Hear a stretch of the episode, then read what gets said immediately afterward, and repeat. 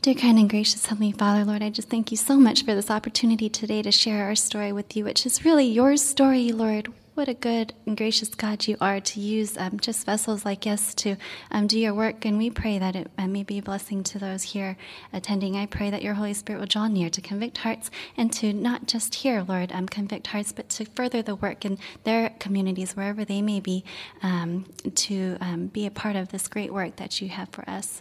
And so this is my prayer in your Jesus' name, amen. Um,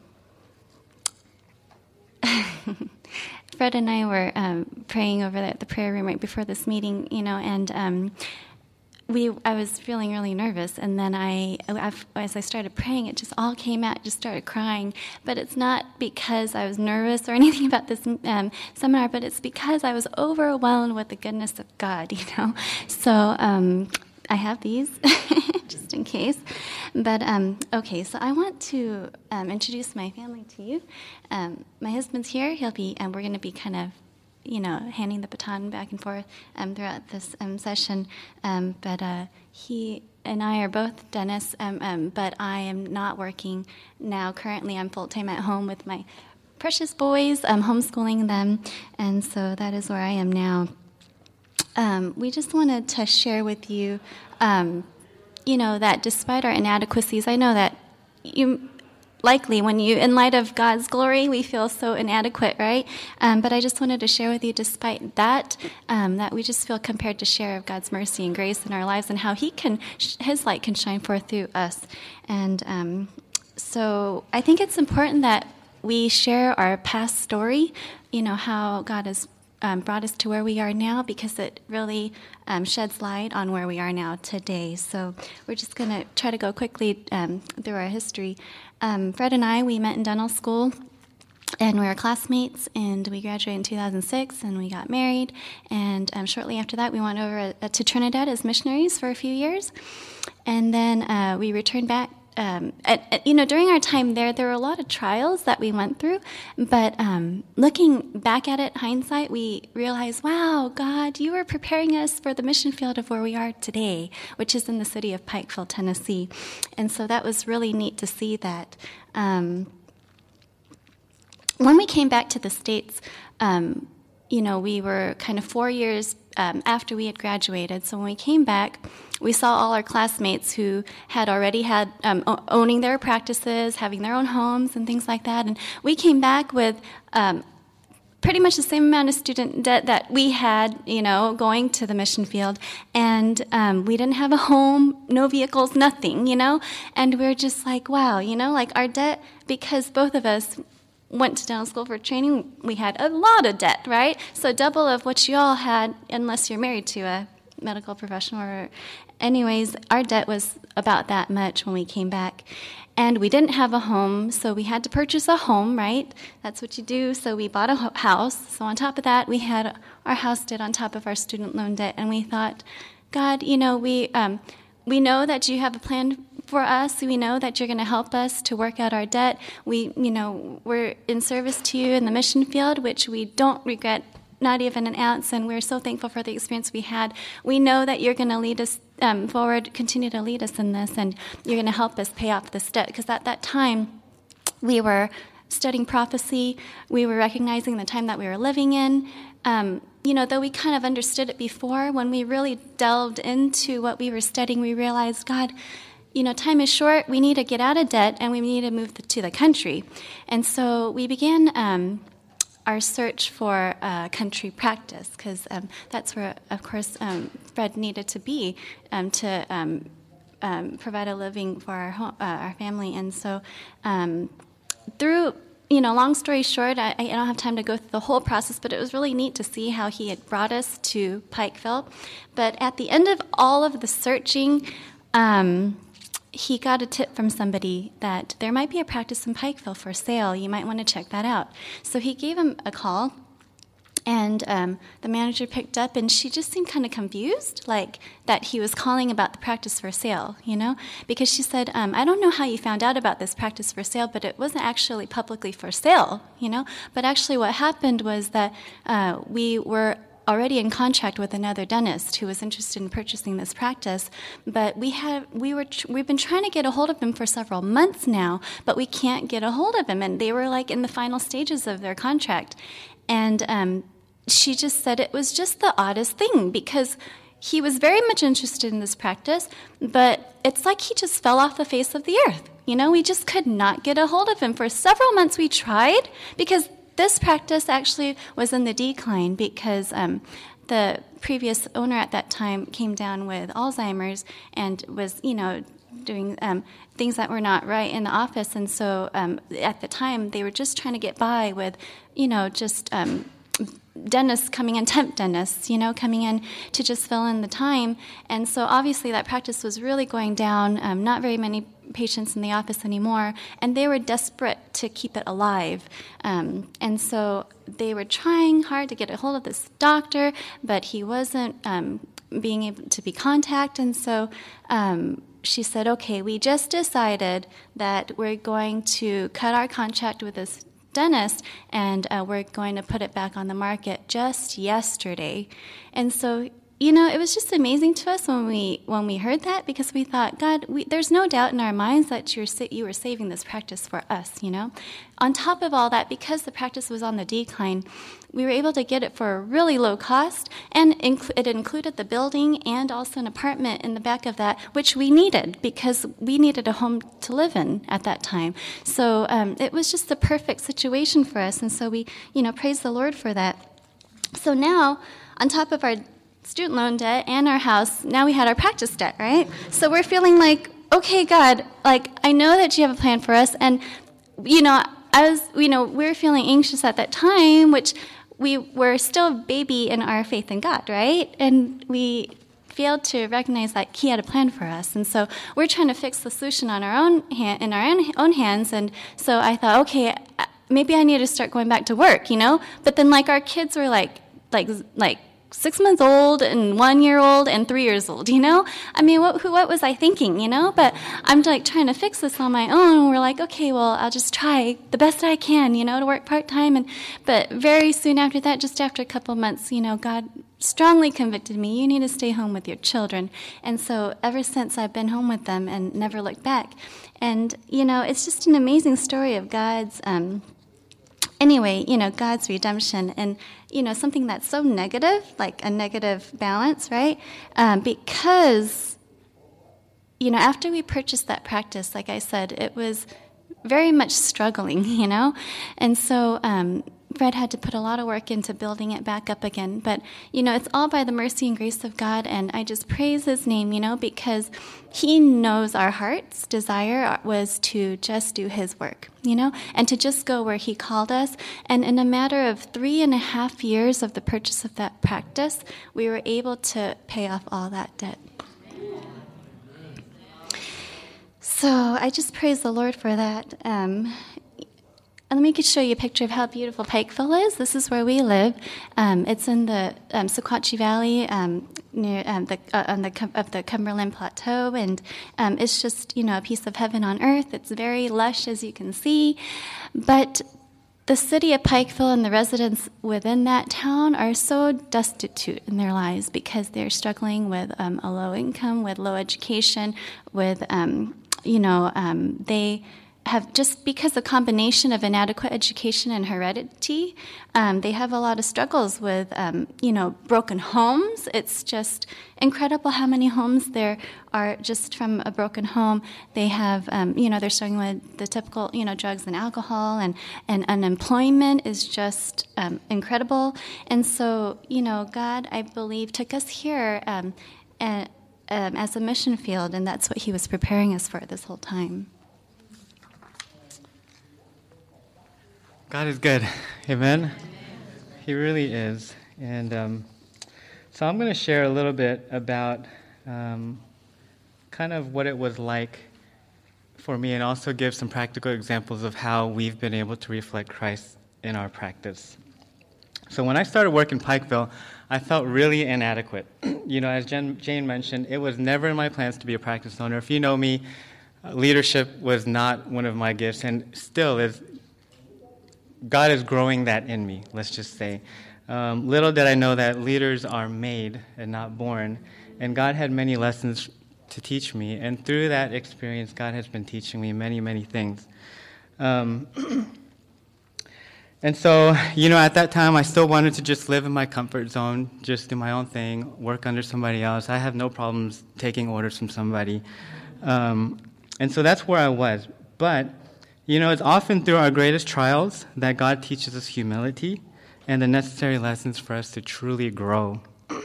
And through my experience, unbeknownst to me, God was teaching me to trust in Him and that His ways are always higher than our ways. And so now when I look back, I can see the value in having the liberty um, to use my practice freely as a ministry and have the financial freedom to give more than I would have been able to. So uh, let's just dive straight into our. Actually, before I do that, I want to share something very important. So before I share practical examples, I want to share a really important point. In the book, Seven Habits of Highly Effective People, which I highly recommend. This was kind of a turning point for me in my life as I was contemplating what I wanted out of my life. Um, you know, I was kind of overwhelmed by all the responsibilities. Becoming a father was huge for me. I mean, having one son is one thing. That I felt like I could handle. Then we added two, and then the third one came, and I was just, I mean, I was done. I mean, I just couldn't handle. My mind couldn't handle it. And so, you know, there were a lot of things that, you know, came on me. So then at that point, I had to decide, am I going to continue? Am I going to face this or am I going to just crumble? So I started to read books.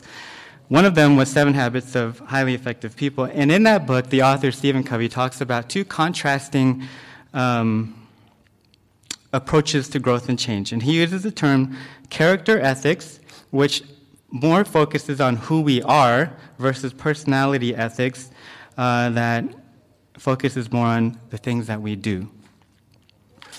Which one of these do you think is more important?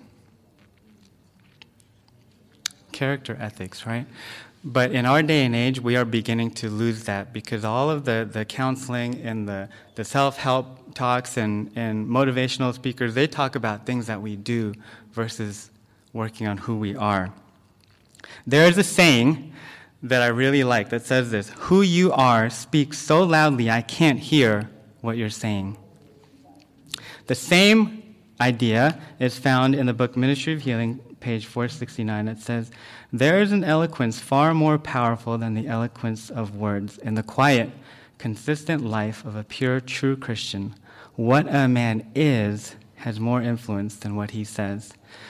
And that's really important to me because I'm a man of a few words. Um, as you can tell, I'm not even an eloquent speaker. I'm not as good as my wife, a natural. Um, but God, in spite of that, is doing a work in my heart to be able to reach and touch um, lives. So, with that, you know, as I was saying about practical examples, I was a little reluctant to list give you a list of ways that we do that because it is not necessarily by the act of it, but rather the heart of it, which is difficult to isolate into a list. But we did realize that it is helpful to hear examples for the purpose of generating new ideas. Early in our marriage, when Jane and I would get into conflict, and as hard as that is to believe, we did get into a lot of conflict, unfortunately, at the beginning. But as I came to understand my fault, which was a lot of the time, I would ask Jane to tell me how I can love her better. But she wouldn't want to list them for me, right? I would say, just tell me what to do, right? Because I didn't know how to do it. but, so why didn't she want to tell me? Because it wasn't about what I did, it was more about what was in my heart, right? Did I truly love her? And if I did, it would naturally end up manifesting itself. And so that's kind of how it is, right? We want to be authentic in our reflection of Christ. We don't want a cookie cutter version of being a Christian in, in the workplace or, or whatever. So that's the kind of dilemma, right? It must come from the heart, and I don't believe um, there is one way to accomplish that. So as we go through this talk, I want you to be able to reflect on your own heart, right? Where are you?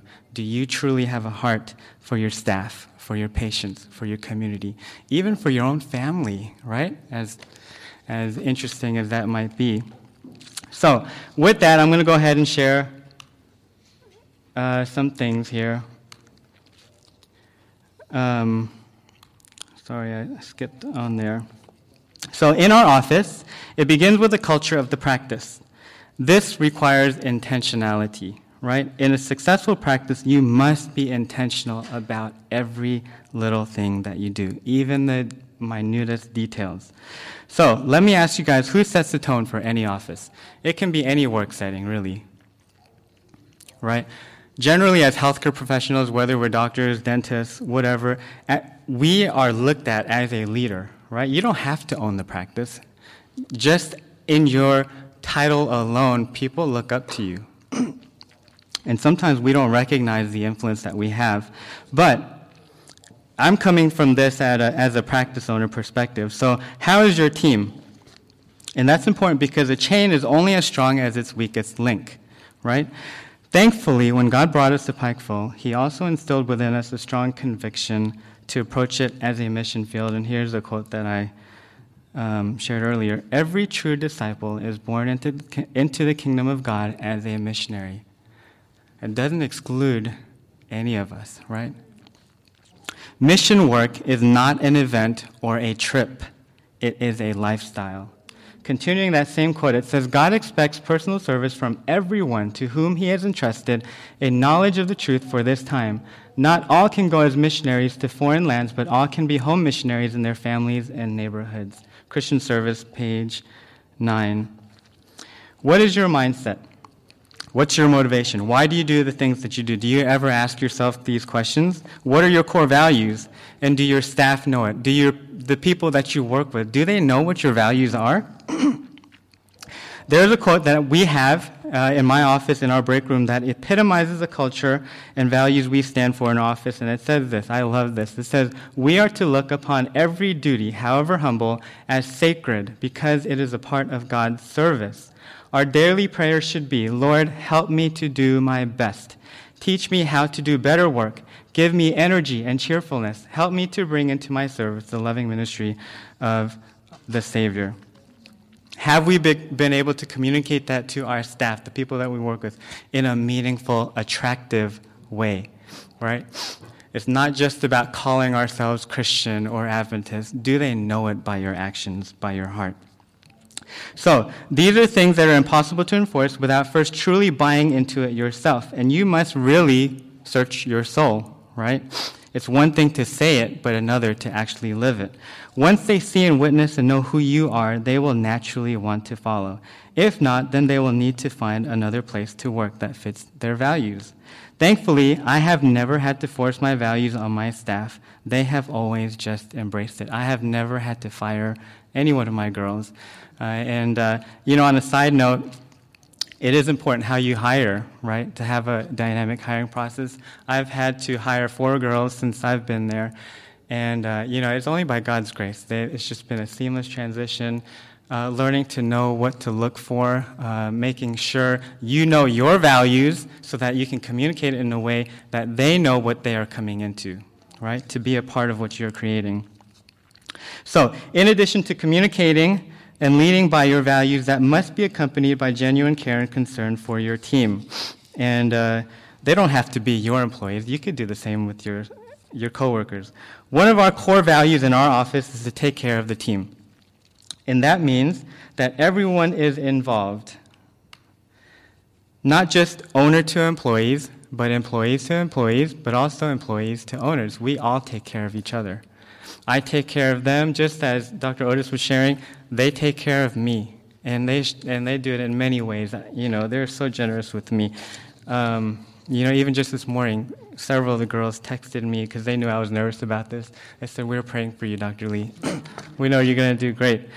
Um, so we can't just communicate that with our words. We must follow through with our actions.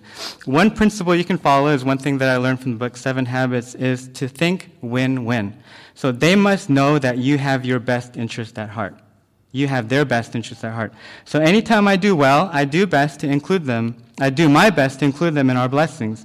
We have a bonus system in our office that allows them to be rewarded for their hard work and efforts. When we hit our goals or break records, they get to enjoy the fruits of that also.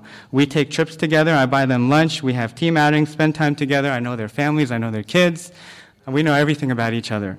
And uh, we do our best to instill family values into our culture, and that is how we operate. Does that mean we don't have any issues? Does any family not have any issues? no, we do. But that gives us a platform, right? A foundation in which how to guide us through those issues. Another core value of ours is to take care of our patients.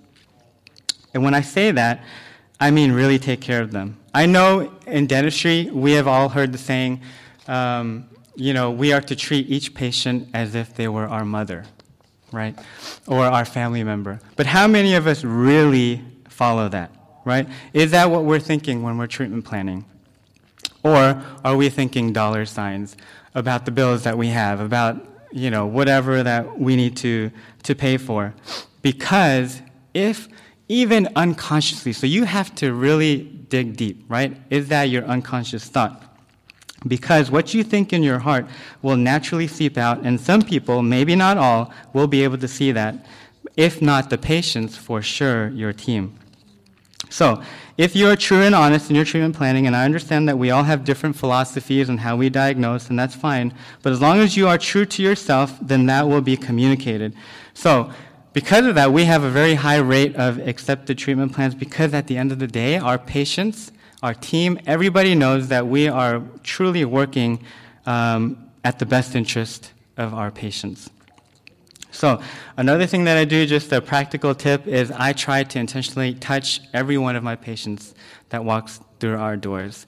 Whether it's a, a handshake, whether it's a, a tap or a, a, squeeze of their shoulder, if it's a kid, I'll, whether it's a pat on the head, a squeezing of the cheeks, um, there is some kind of physical interaction involved, not because to create the, the, the idea or the facade that I care, but because I actually do care. So the way that I look at it and the way that our team looks at it is everyone that walks through our door becomes our family. They are our responsibility. And that is communicated in all the little things that we do. Um, another way we do that, take care of our patients, just practical ideas, is you know we give them gifts. If they have to wait an extended amount of time, we have gift cards, cash cards, just letting them know that we respect their time. One cool thing that we got to do this year, um, I had my first centenarian, celebrated his 100th birthday, and uh, we got to bring his family in, and we gave them lunch, got him a cake, and you know, celebrated with him. And these are little things that we can do that show our patients that we truly care about them um, as a person. Another thing that somebody gave me the idea of was these pop open scripture cards. You know, there's something very unique. I don't know, I'm sure you guys have noticed this, but when a patient comes in a dental chair, for some reason they feel very vulnerable and open, and oftentimes will share their life story with you. Do you guys ever experience that? Um, and so we get that a lot, and, and that provides many opportunities. So when that happens, you know, what do you do? You know, I'm kind of like Eric, we just, we stay busy. But when that happens, you know, how do we respond, right? I push everything aside and I give them my full attention to let them know that I do care because they're sharing something from their heart, right? Something that is really meaningful to them and uh, oftentimes their struggles. Um, another way uh, that we can do is kind of like what Pastor Finley was sharing earlier uh, last night about, I can't remember what the term was, archit theme, like creating your architecture uh, to promote your, to show your, your purpose, your mission, your values. And um, ways that we do that, one simple way actually is the music that we play all throughout our office. Um, just I hand select, we have a playlist of Christian music, and something so little you wouldn't imagine the kind of feedback that we get. Almost every single day, I have a patient tell me, Thank you so much for the music that you're playing. I just needed that. That just really touched my heart. That's something that I needed to hear. Um, something very little. Another thing is, you know, we have um, nature scenes. I have TVs in our operatories. We don't play any TV shows. We don't play anything like that. We have nature naturescapes. You'd be surprised at the beautiful scenery that you can find on YouTube. 4K drone footage of all over the world. I mean, God's amazing, magnificent creation, and you're just in awe. That also is one thing that we do. Um, I have a prayer box. Is an idea that we got from Amen. I think Calvin Kim shared this talk, uh, shared a talk a number of years ago, and, and gave me this idea. We have prayer cards um, that our patients fill out that gets filled pretty quickly. Even little kids will take time. And that gives me an opportunity to, to see and enter into the life of my patients, right? To know what they're struggling with, um, to know what's important to them, and also to be able to take time to pray about it. Simple things. Another thing that we do um, is there are many opportunities, at least in, in the dental field. There are, we have local organizations which, if you look for them, which I'm, maybe you already know them. You know, we get cards and whatever for support, to sponsor, to donate. We have a, a local organization right near our home called Blazing Hope Ranch, um, which is a ministry to counsel to support. They take in human trafficking survivors, and they have a 12 to 18 month program where they take them in, they care for them, they counsel them, and prepare them for the real, you know, to, to allow them to go back, transition back into the, the real world. But I offer free services to all of their, um, their I don't know if they're patients or they're people, but I have one testimony that I really wanted to share because this is why we do what we do. This girl here, I'm going to share this card, and I'm thankful she just shared her first name. When she first came into our office, I could not be in the room. I'm the only male in our office. I could not be in the room. she came in, I had to hide, and she got her teeth cleaned. Thankfully, my hygienist was a female. Um, and then she said, Okay, I'm going to just try. She said, On my way out, can you just have him, me, face the wall, like face, have my back towards her, and I'm going to see if I can just walk by. And that first day, she, she couldn't even look at me. I, she couldn't even look at my back. I mean, this is the trauma that she has been through. And uh, on one of her visits, she, sent, she gave us this card. She says this I am sitting here listening to worship music as I prepare my heart for my appointment this morning. I am overcome with gratitude. Your office has been so kind to me. Being laid back in the dental chair with people touching me makes me feel trapped. It is a constant struggle to stay present and keep my mind from spiraling into memories. Y'all have been so understanding and show me the love of Christ. I am thankful for each of you. I am learning that my worth is not a dollar amount, Y'all offering your services to me with no strings attached has helped me to see that it is possible for other people to see me as a person worthy of love, not just see me as an object. Y'all, y'all are a blessing. Thank you. Just this is why we do what we do, right? You know, it's things like that that keep me going, that fuels me to continue to work, right, and do what we do.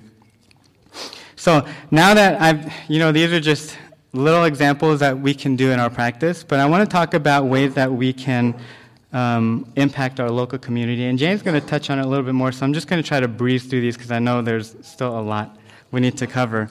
Um, every community should have a health department. I, I don't think it's unique to Tennessee. I think it's nationwide has a health department, and usually associated with a health department, they have a health council that they open up to the community. Um, for whatever reason, I can't remember, I was invited to a health council. They meet once a month. We just have, you know, lunch together and kind of share what's going on in the community, and, and all the local organizations come in together. And over time, not because I'm very skilled or talented or a leader, just based out of need, they needed, asked me to be their chairperson. so that has provided many, many opportunities in our community. Um, so chairing the, the local health council, out of the Health Council, we started another organization, which is a nonprofit organization called Better Bledsoe. We live in Bledsoe County in Tennessee. And um, it's just a grassroots movement of just local leaders in our community that want to get together, that, pro- that wants to promote health. They're not Adventists, but we get to share our health message, and they love it. I mean, they absolutely love it. So we have Better blood. Bledsoe there. Sorry, I thought it was up on the screen. Um, give school school programs. We have things like Give a Child a Chance, Back to School. There's a lot of needy kids in our community that just don't have things. So, you know, we set up a booth. You know, they give backpacks away. We give school supplies. We'll give toothbrush kits, highlighters, pens, notebooks, whatever, whatever it is, you know, ways that we can support and fill the needs. Uh, school program support. Our community has tons of different or, um, little sub organizations that exist to help and support our needy. And just last month, you know, they asked for rain jackets. Kids that don't have rides to school have to walk to school in the rain. They needed rain jackets. So we're able to provide rain jackets. I mean, just little things like that are such a blessing to be able to do and provide for. Um, RAM clinics, I don't know if RAM clinics are in your area, but another way um, to show your heart for service, uh, which gets communicated to everybody. And not to do that, but it's just showing who you are, right? And then lastly, dentistry from the heart.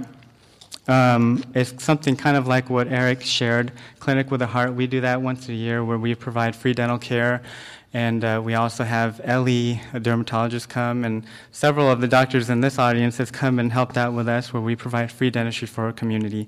We see over 100 patients, um, and you would not believe what comes out of this. I mean, the community just loves it. We, we get to, there's only one main street in Pikeville. They closed the street down for us that day. We get to do a health expo. We get um, all kinds of stuff. Now it's turning into like a citywide event that we do every year, and uh, that's been a huge blessing. Um, there's so much more, but actually, what I wanted to share from that was this just a testimony from one of my girls from just this recent dentistry from the heart. She texted me from that and said this Thanks, Thank you so much, Dr. Lee, for this opportunity because my staff, we all volunteer. They volunteer their time the community comes together and we all work together for this. And she says, I just love it. I think my calling is serving others and it makes me so happy. And that is it, right? Reflecting Christ. There's so many others, but I'm going to let Jane continue here um, on this next section.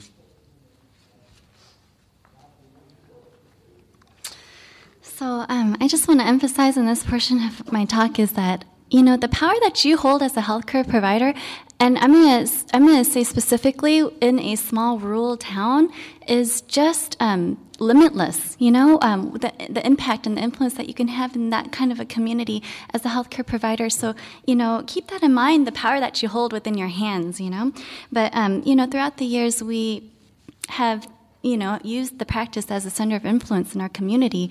Um, you know, you have the patients streaming in, and you know, you get to know he gets to know them, and then he introduces me to their families. You know, and it's just a great way to use as a ministry. You know, and so you know, the beauty of the small rural town and where we are specifically in Pikeville, you know, it's just a beautiful situation because you know they um, are just like a big family. You know, the community. I mean, the county is very small, population twenty thousand. The city within city limits only twelve hundred or something like that. So or sorry, I, city county population ten thousand. Yeah. So, anyways, um, it's just like a big family, you know. And we were wondering, you know, are they gonna welcome us? We're the only Asians in that whole town, you know. The rest of them are all pretty much Caucasian, you know, and we thought, how are they going to feel about us coming in? But, you know, they've welcomed us with um, warm hands, and I, I think that it's because of they they know the heart that we have for the community, you know, and so um, it's been a blessing to be a, be there. And um, when we first moved to Pikeville, you know, we already saw it as a mission field, and we thought, how are we going to incorporate our lives into theirs, you know? And so we just started attending, you know, because his practice was still building up, it wasn't established there. Um, and so we just started attending their events, you know? Any events that didn't compromise our values, we just attended. Like, um, you know, if they had like a, a a, a charity walk, we would go there. Um, if the, if it was like a Christmas program that the Baptist church, church was holding, we would go there. Um, if it was, oh, we have something called Fifth Sunday Sing, where every fifth Sunday, so quarterly, um, all the denominations get together and they sing. You know, um, just praising God, and all the churches will, you know, share their music, and so it's a great way for our family to share music with them, and so that's been a great opportunity for us. But you know, throughout the years, um, you know, and then he ended up getting involved with health council, as you know, and then um, Better Blood. So um, we've been a part of that. So you know, throughout the years. Um, I think God provided us opportunities to show the community um, our heart, like that we just want to be integrated with them, you know, um, that we are a part of them, and um, they've really just opened up their hearts to us. Um, so, just the same way as Fred has had the opportunity to share in the lives of his patients and get to know him that way, um, and that way, um, even though I'm not working in his office in, in no way, like I'm never in the office, um, you know, again, he's able to introduce me to their families, to his patients and to their families. But also somehow, you know, because our community is so small, they just know that um, I'm a dentist too, and they know that I'm really interested in healthy living. And so, you know, I've just been so like um, overwhelmed by, you know, the phone calls, the messages, the uh, wanting to meet, wanting to talk. You know, they just have so many questions about health, you know. And um, it's been a great opportunity for me to, you know, meet the needs of these people. And um, I find, you know, as I start talking to them about health, about their health, of course, just like you know a patient in the chair who's just vulnerable with you know um, it, with their dental health and putting it in the hands of Fred, you know, they're it's like they're unfolding their um, heart to me and sharing their um, health struggles, but at the same time, you know, they I find almost pretty much all the time they have a, a deeper longing you know like um, something that's not being met and it's um, always spiritually you know? And so it's created a lot of opportunities to talk about spiritual things. Um, and i think that you know I'm, I'm talking to you, to, to you about this how you can impact your community as a community member. But you know i think that what was an important ingredient in all of that is that they knew that i had a a degree, you know, and so that they were more willing to listen to what I had to share. But I think that um, coupled with that degree was also the heart of that um, heart of caring, you know, like of genuine care and concern for the people. And so, again, you know, I'm going to repeat that the combination of those two is just, you know, it says right there the power of your degree coupled with a heart of service is unestimable. You know, like you cannot place a value on that, and um, God can use it mightily, you know, for His service. Um, you know, um, I put here, you know, it gives you a license. Your your dental your dental degree gives you the license to heal the aching of a tooth, but um, it also gives you the license to heal the aching of a soul. You know. Um, here um, says Christ's method alone will give true success in reaching the people. The Savior mingled with men as one who desired their good. He showed his sympathy for them, ministered to their needs, and won their confidence. Then he bade them follow me. I think God has called each one of us as healthcare providers or just a community member, whatever you may be, to heal the brokenness in the community and um, to restore the health um, both you know physically, mentally, spiritually, in all aspects. Um, and by doing that, we will be doing God Christ method alone by reaching um, their needs, meeting their needs. Another way that Fred and I have been involved with the community is through the welfare ministry. Um, so we just, you know, contacted the local social uh, worker. I don't exactly know her, her real title, but um, you know, who works with needy families, and um, asked them, you know, who is family that we can reach out to this year, or and she would get us in contact with them. So that was a way for us to again um, integrate ourselves into the community and find um, ways to meet their needs. And um, through that, we were able to build relationships with them, and um, sometimes bring them to church with us and things like that. another way that we saw the need growing, because remember I said, well uh, actually, I didn't mention this, but you know, Bledsoe County is ranked 91 out of 95 um, in um, in the state of Tennessee based on health factors such as health behaviors, clinical care, social and economic factors, and physical environment. And so there was there's a huge need, you know, um, not just with the poverty, but also with their health. And so as we started to realize, you know, um, the it was just a growing need and we were becoming overwhelmed with it we recognized that we had to do something about it but as fred is a full-time um, dentist and me full-time at home um, homeschooling the children um, there just was no time you know like um, eric was saying like we were meeting our limit you know like this is as much as we can handle we can't really do much more so it was just a intellectual like understanding like this is the need but we knew that we couldn't go further than that. So we just prayed, you know, because God, I felt like God was tugging on our hearts. You need to do something about this, you know? And so one day, it, I mean, we probably were feeling this this conviction for a year or two, or I don't know, you know. But you know, I think that it had gone on long enough, and I just thought, God, okay, I know that you want us to do something, and um, for some reason, I feel like you want us to start with a diabetes program. Um, I don't know why because we're just dentists, you know, like we don't what do we know about diabetes, you know, but I feel like that's what you want us to do. So I'm praying about this right now and I'm saying I don't we don't have the time for that, but I know that your power is limitless. You're able, you know, you know your ability. I can't put um, a limit on that. So um, if you want us to do this, you're just going to have to like just drop it on our laps, you know. So after that prayer, the next day, I got a call from Jan Frischette from the health department, and she said, Jane, we just got a $5,000 diabetes grant, and I was wondering if you can be a part of representing our county in that, you know? And I was like, God, okay, I guess. Oh. And she said, Can you come to the working meeting ne- next month or whatever it was, you know? And I was like, oh I was dragging my feet, to be honest, because I don't like to leave my family at home, and this would require me to be gone for two days. And I thought, okay, I guess I'll just go, we'll just see what it's about. And I really honestly wasn't excited about it.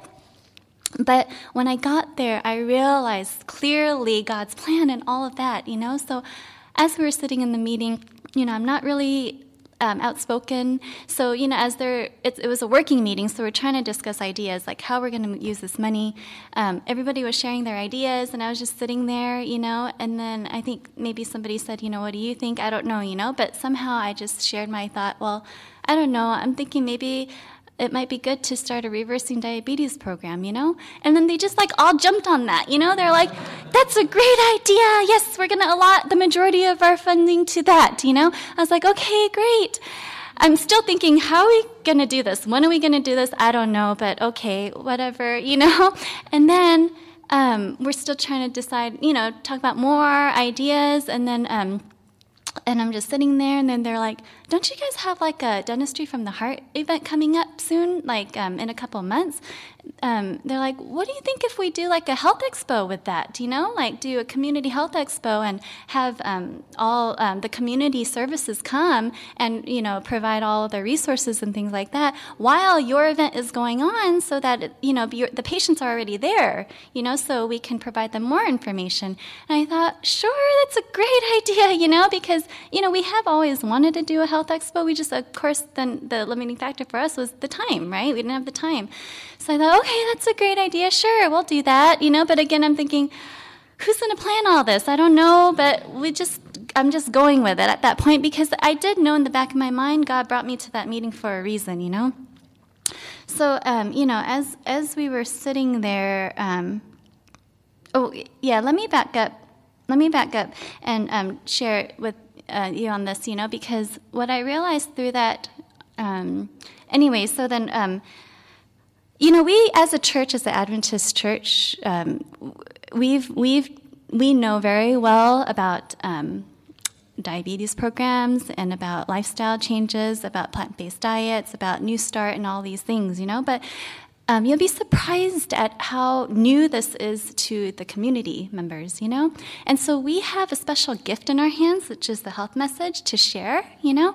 And um, it, I believe it's our duty, right? Our responsibility to share those things. But you'll be surprised that when you share those things and implement it, um, the outcome that will come from it and, um, and the results.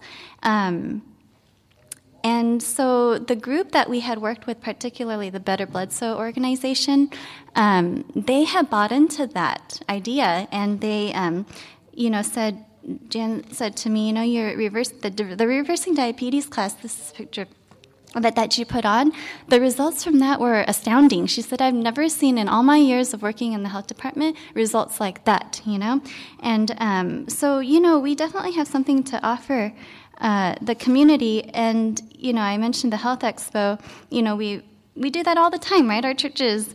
Um, but the neat thing about that this health expo is that these are all community members. None of them are from our church, you know, but they have all um, seen our desire to share the health you know message of course they don't understand all of that you know but we're praying, you know, we know that God has a purpose in all of this, you know, but, you know, we begin with Better Bledsoe and, and the people there, and it'll continue to grow as, um, you know, the community gets more involved.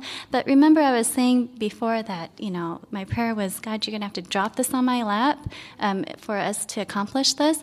And, you know, he didn't end with just the funding, you know, he ended with the manpower because what happened from that working meeting was that um, Jan Frischett from the health department, along with like um, uh, um, another representative from the UT extension, they um, just jumped on these events and they said, Don't worry, we're going to take care of all of it, you know? And so I think the next day after I got back from that working meeting, uh, I got a call, you know, she's like, okay, we got the venue set up, you know, it's all scheduled. And then, okay, okay, we have the, um, the, the street, it was going to be closed off. And, you know, okay, I called this vendor and this vendor and they're all said they're going to come. And I'm like, okay, great. You know, like, I'm just like so overwhelmed because she's like working so hard at, on this and accomplishing so much. And all we had to do was pick the date and um, you know iron out a few other details. But for the reversing diabetes class and for the health expo, uh, the community took care of all of it. You know, and so he provided us with the funding and he provided us with the manpower because you know in the church that we attend in pikeville it's a very small church and they're all elderly you know and so we don't have workers you know and so we needed that you know and god provided that through the community. So I praise the Lord for that, you know? Um, okay. Oh, this is a picture of us at the meeting there. Okay. So as, as we were there at that working meeting, um, I was just, you know, I just love all of this health work, you know, for the community. And so I was sitting there listening to all these ladies share their thoughts and their excitement about, you know, what we're going to be doing. And I was like, you guys are just so amazing. You know, like the work that you're doing is so good, you know? And then one of the ladies turned to me, like kind of confused that I was saying that. And she looked at me and she said, You're the one that's doing such a good work, you know? And I was confused. Like, why is she pointing out me like because i don't i'm not doing anything you know like i'm just sharing my ideas you're the one that's doing everything you know and then later, after I got home and I was talking to Fred about it, I was like, I don't understand why she said that because I feel like they do so much, you know. And he said, um, you know, you you forget to um, recognize that these ladies are there because it's their job, you know. They're getting paid for it, but you're not, you know. And so again, I'm going to go back to that, you know, statement that I shared: the power of your degree, you know, and the heart of service is unestimable. That's something that is a jewel that you're not going to find just anywhere. It's very rare, you know? And so use that um, for God's glory. And I'm going to share this. You know, you've heard that when there's a will, there's a way. But I'm going to say that it's in, in, in, this case that we're talking about, it's not about the, our determination because determination relies on our own strength, right? But rather, it's about our willingness because willingness relies on the openness to be used. Um, your doctorate can do more than just within the four walls of your dental office or your medical office or wherever you might be serving. It can open the doors to the community through more than just dentistry or medicine or whatever. It can provide ways to share the health message and ultimately the gospel message. The opportunities are endless and there's no limit with God. Okay. Okay, we were totally off on our time estimates here, but this next section could take a whole another hour, but I'm going to do my best to try to, to squeeze through. And this is kind of actually the dental portion of it. Um, so let's see what I can do. And actually, I was going to leave it out, but then I realized this morning as I was looking at our program that it was in our objectives, so I've got to at least cover it a little bit. But what we learned over the last several years was that as our values were seen in our community, our practice grew and grew and grew and grew. That was never our motivation, but that was the product of our genuine love and care for our community. But at the same time, in my mind, I had conflicting views, right? I've got a growing practice, but I also have a growing family, and they are my ultimate priority. And as Eric mentioned, they are our first mission field. So, through Eric, actually gave me the idea of working um, less, three days a week. He, he planted into my mind the idea of working a three day work week, and I thought, wow, that sounds really good. So I thought, can that be possible? randomly, I stumbled across a blog or an article by a doctor. It wasn't Dr. Blatchford, but it was just another doctor, Justin Short, and he has a, I think, a consulting thing about working three days a week while taking eight to ten weeks off a year. I recognize now that this is not for everyone. As I have talked and shared to several of my friends, they said, What am I going to do with all that time off? Well, if you have that problem, we're not on the same level, right? but but here's the thing if we are driven by values and principles, sometimes that causes us to walk roads less traveled. Right? So, in a matter of six months, we, our office, transitioned to me working three days a week, Monday through Wednesday, and taking at least, at least eight full weeks off a year. Prior to that, I was working four days a week and taking one, maybe two full weeks off a year, which is pretty typical, right? I'm just following the norm. But we don't have to follow the norm, right? As I was thinking about that, I was thinking about, you know, I read an article about the top three regrets of a retiring dentist or professional, whatever it is. And the top two was, I wish I didn't work so hard. And number two was, I wish I spent more time with my family. So I said, forget it. I'm not going to wait till I retire to think about what I should have done. I'm just going to do it now. But here's the kicker, okay? So we've been doing this for two years now. We were able to accomplish that while increasing our annual production. It doesn't make sense, right? It didn't make sense to me, right? but if you stay principally driven, right? And what our principle was God says, higher than the highest human thought can reach is God's ideal for his children. I know that the end of that the goal of that is godliness, godlikeness. But if we apply it to every area of our life, the sky is the limit. There's a quote here. It says, To be like Jesus, page 301, our first duty toward God and our fellow beings is that of self development. Every faculty with which the Creator has endowed us should be cultivated to the highest degree of perfection, that we may be able to do the greatest amount of good of which we are capable. That is our motivation. How do we do this? Now, tips. So these are some of the dental tips that maybe you guys can um, incorporate into your office. If you want more details, you'll have to talk to me later because there are other ways that we can learn to be efficient.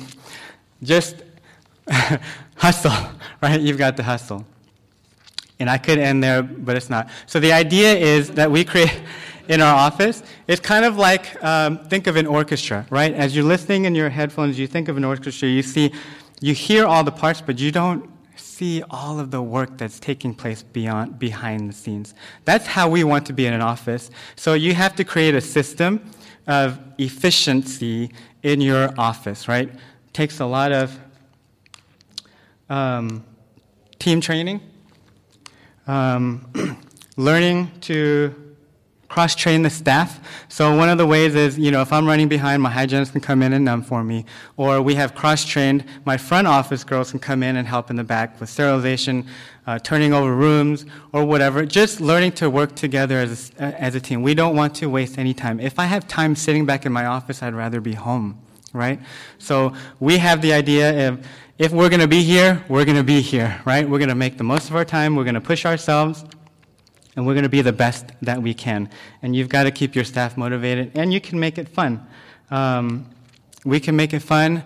The girls have a good time. It's not like it's just crazy busy and nobody's having fun. We laugh, we joke. You know, I take time with the patients. Yes, it is busy, but um, we try to make ways to, to make it fun. Um, another way is block scheduling. Um, this is something that was big. I asked my front desk girl, I said, you know, what is one of the biggest ways that we have been able to accomplish our goals? Because it has been mind blowing, the blessings that, I mean, I can't even take credit for any of it. Um, but you know, she said block scheduling is one of them. We, she does high production blocks. Um, we are a busy office because we do take Medicaid, and I just cannot cut that out. We're the only practice in town. And so, you know, for me, it's a ministry. So I want to cater to all levels of our community.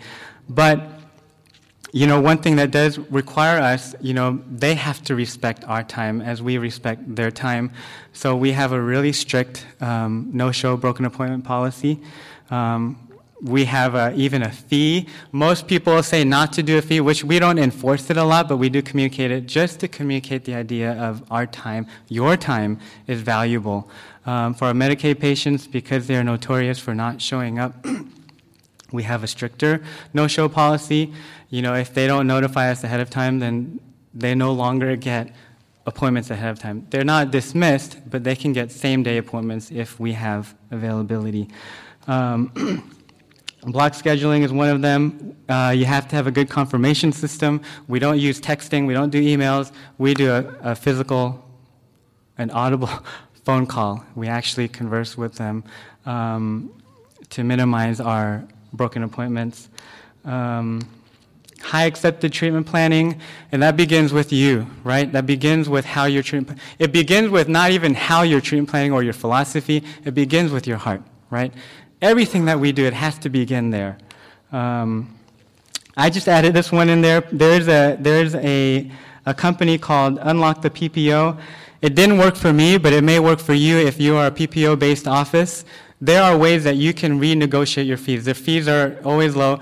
And my fees are not crazy high. You know, for us to reach our goals, we're not like ripping people off and, and doing all kinds of crazy stuff. But there are, you know, little ways that you can learn to become efficient in order to still meet your goals and even exceed them, you know. But it does take for you to give it all you got, right? But that's how we want to live, right? God calls us to be the best that we can be. He has endowed us with um, a skill and a talent, not to be used for selfish gain, but to be used in service for Him. And um, so, what do I do with that extra time? What that has allowed me and my family to do is more time for mission work abroad. Um, we do mission works even at home in our country. Um, you know, we want to give our children a broader, broader worldview so they can learn to see the world in Christ with Christ's perspective. True education is a production of a life of service, and that is what we want to instill in our children. We can't do that if we're working all the time. So, I'm not telling everybody you have, this is not a cookie cutter, right? This is what works for us. You can modify it, whatever, but figure out what your principles are, right? What are your goals? What do you want to get? What is God calling you to do? One thing that I really love that I kind of want to share, which I kind of skipped over a lot of stuff, but as God increases, there is a danger, right? God's blessings can oftentimes become our greatest curse. And um, I, I don't have time to go into that. But one thing that I learned by Julian Archer shared at an ASI meeting, he said this God sometimes may increase our standard of living. Well, we may increase our standard of, okay, sorry. We, God blesses us, not necessarily to increase our standard of living, but to increase our standard of giving. And that is the law, the universal law that governs the entire universe. God is love, giving is living. And, you know, that's the cycle that completes God's love. Hopefully that made some sense. I hope it did. So I want to end my part with this. we have been given a very unique skill and talent. Don't squander that skill to serve yourself. Use it to be a blessing to others. Even in your own practice, there are many, many ways that you can do that. You know, to be honest with you, right, there have been times where I've had to pray for God to give me a love for my patients right? Even for my staff, right? Because we do deal with drama and we do deal with things that come up. And, uh, you know, I've had to pray for that. But does God answer? Does He hear our prayers? He does. He is faithful to us. So, the Spirit of Amen is not an event, but a lifestyle. To those He calls, He will enable. Sorry, we have a little bit more. These are just going to be our closing thoughts, maybe about five to seven more minutes. I don't know. Okay. Yeah. Um, okay, our family really loves going on mission trips together, both near and far. But you know, as Eric mentioned earlier, that the mission field begins in your own home, right? And then it spreads into your office with your staff, and then from your staff to your patients, and from your patients to your community, right? And then from your community to the world, right? And so it's a really exciting thing to be a part of that. But just remember that it begins where it lies closest um, to you, which is in your home, right? And with your staff. Um, this is a picture of the boys with our, um, the uh, harvesting the grapes, and you know the Lord has been so good in, in blessing our work um, in the community and in our home, but He's also really richly blessed our land, you know, and so um, you know the garden and the trees or whatever, you know. But you know, just as the Lord has blessed us with the fruit of our land, um, you know, we feel compelled to share that with others, you know. So whatever increase we have from our land, we share with others. Um, but just the same, you know, God has blessed us all with talents and skills, right? And we too should be compelled to share that with others, right? Um, the Lord shall establish thee as a holy people unto himself, as he has sworn unto thee. If thou shalt keep the commandments of the Lord thy God and walk in his ways, and all people of the earth shall see that thou art called by the name of the Lord, and they shall be afraid of thee. And the Lord shall make thee plenteous in goods, in the fruit of thy body, and in the fruit of thy cattle, and in the fruit of thy ground, in the land which the Lord sware unto thy fathers to give thee. The Lord shall open unto thee his good treasure, the heaven to give the rain unto thy land in his season, and to bless all the work of thine hand. And thou shalt lend unto many nations, and thou shalt not borrow. We are so undeserving. As I said before, I'm just compared to, compelled to share about the mercy and grace of God despite our inadequacies, right? And though we're so undeserving, um, God is deserving, right? And it's not about us, it's about Him. And your dentistry is not about you, but it's about Him, right? It's not a question about whether God will bless, but it's about how He will bless in your willingness to serve. We know that the seeds have been planted in Pikeville, and we are expecting an abundant harvest um, according to His time. And you know, the people in Pikeville, I mean, you know, just wherever you might be as a light, you know, people are going to wonder after that, you know? And it's not about us, right? They're going to be wondering about the mystery of God wrapped in His love, right? In His love. And it was wrapped in the humanity of Christ 2,000 years ago, right? But the beauty of it is that that love of God can be wrapped in you, right? Today. And that's the mystery of God, right? Which is Christ in you. And it's a privilege to take part of that today. Uh, we definitely sense our inadequacies, I said, and I'm going to repeat it again. We feel compared to share of God's love and mercy towards us um, and how He can shine forth um, through us despite our inadequacies. I'm going to share this final quote, and then Fred will share a final, final um, passage, and then we're going to be ending. Everywhere there are hearts crying out for something which they have not. They long for a power that will give them mastery over sin, a power that will deliver them from the bondage of evil, a power that will give health and life and peace. Many who once knew the power of God's word had, have dwelt where there is no recognition of God, and they long for the divine presence. The world needs today what the world needs today what it needed more than 2,000 years ago a revelation of Christ. Christ's method alone will give true success in reaching the people. The Savior mingled with men as one who desired their good. He showed his sympathy for them, ministered to their needs, and won their confidence. Then he bade them follow me. There is need of coming close to the people by personal effort. If less time were given to sermonizing and more time were spent in personal ministry, greater results would be seen. We are to weep with those that weep and rejoice with those that rejoice, accompanied by the power of persuasion, the power of prayer, the power of the love of God. This work will not, cannot be without fruit. Amen. Okay, so in closing, I hope we didn't rush through the content too much. I feel we're just going to trust in, in the Holy Spirit's work because it's not what we have to share anyway. But I do want to share this. This is a song that was playing in the background in my office just this past week. And as I listened to the words, I thought, oh, this is what I want to share with Amen. So, in closing, I'm going to read this. It's a song that's entitled Leave with Nothing Left. Could it be we're so heavenly minded that somehow we've been blinded to what He's calling us to do right here? Could it be that heaven's always planned it that we leave here empty handed when this life disappears? But is it really living if my one ambition is simply hanging on till we all get out of here? I don't want to waste a breath, one heartbeat in this chest. I want to see His kingdom coming. I won't wish my life away. I want to live each day to give away what I've been given. I don't want to leave here with regret. I want to leave with nothing left. When I think of all that I've been given and what I've learned from living, I know exactly what I need to do. So I pray that God will give me chances to show how great His grace is by living out His truth. If somehow I could choose it, I'd be the one God uses to make a difference in whatever, for, in what forever means to you. Yes, that is what we want for ourselves, what we want for you. God has called us to an extremely high calling, and uh, He wants to use us for that. So, in closing, let's bow our heads with, um, as we pray. Our loving Father in heaven, you are so good. You are so gracious and merciful and loving, so much so that in contrast, we are so undeserving.